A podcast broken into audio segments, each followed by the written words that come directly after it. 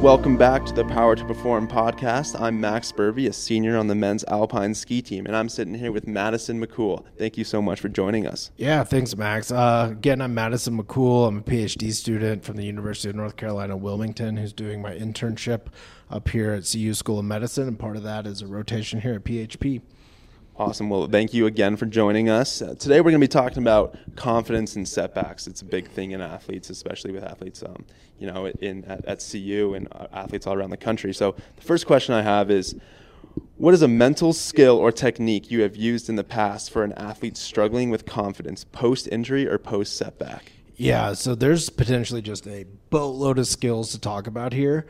Um, but we don't have time to go through all those. Um, so I want to give you one that is more tangible and one that is more of a work in progress.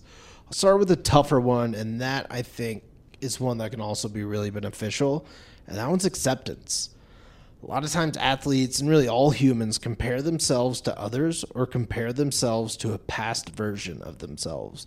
So somebody coming off injury or setback might think like why can't i do this? I was able to do this x amount of weeks or x amount of months ago. And acceptance is really a process not a destination.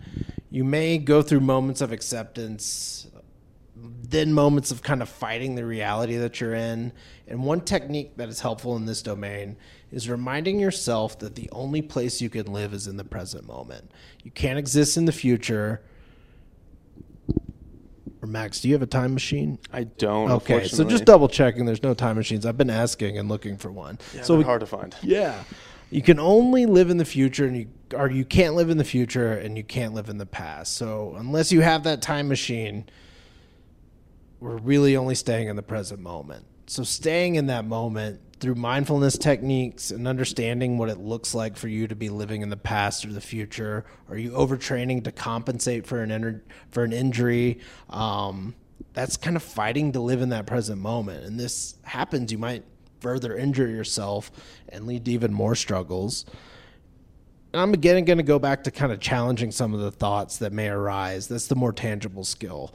Um, so thoughts may be like, I'm not good enough. I'll never be able to get back to where I was, or I'm going to lose my scholarship. Really, they could go on forever. So finding a therapist or coming into PHP to get some counseling to help find like personable ways that work for you to challenge some of these thoughts and work through some of the emotions that come from them. Um, and the situation is a more tangible skill set that really takes some time to develop.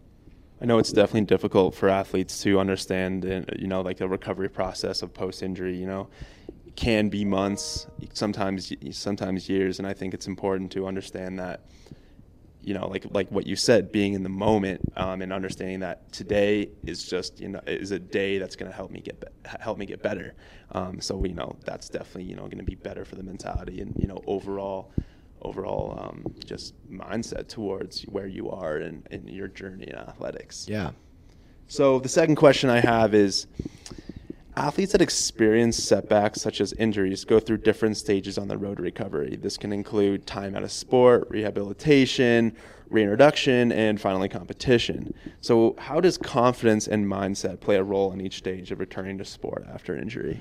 Yeah, so one of the things athletes lose the most when they become injured or have other setbacks is that kind of like self confidence, that self efficacy. There's a really cool study looking at athletes who are coming back post injury. They recruited collegiate, collegiate athletes who were injured and working on return to sport. They examined the role of social support and the source of confidence and rehabilitation as predictors of overall confidence restoration, like how much they believe in themselves over time. They found a couple of really interesting things that I think could help a lot of athletes here.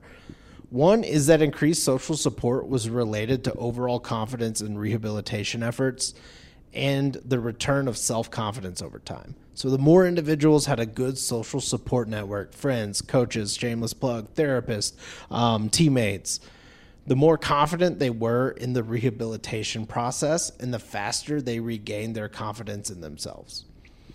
And this is one of the really cool parts is second they looked at the source of the personal confidence and divided it into ego confidence or just straight confidence in oneself and task confidence, confidence in the process of doing what they needed to do to return from injury.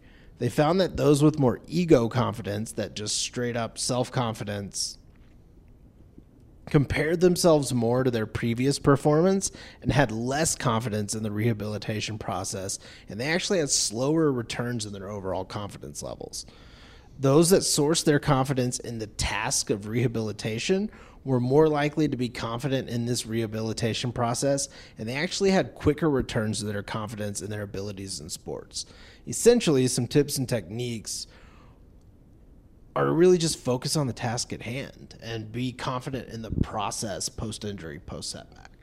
So two things I really pick out here. I, I, really, you know, like the idea of, you know, having having a social support group, whether it's coaches, teammates, friends, family, whatever it is, therapist, whatever. Um, I think, you know, it's very important to um, have that sort of distraction almost, and and um, you know, it's also a sense of uh, boosting confidence. I think when when you have people that that that have confidence in you and have confidence in you returning to your sport and um, you know being being great. And the other thing that I really liked was the idea of task confidence, where you know it's it's a long process, but you know they will you know if you have the confidence in that process, you can return 100%.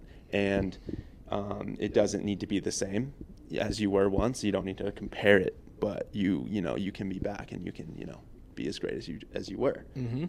Um, so, anyway, to finish up, the last quote is It is not the mountain we conquer, but ourselves. And I really appreciate you joining us.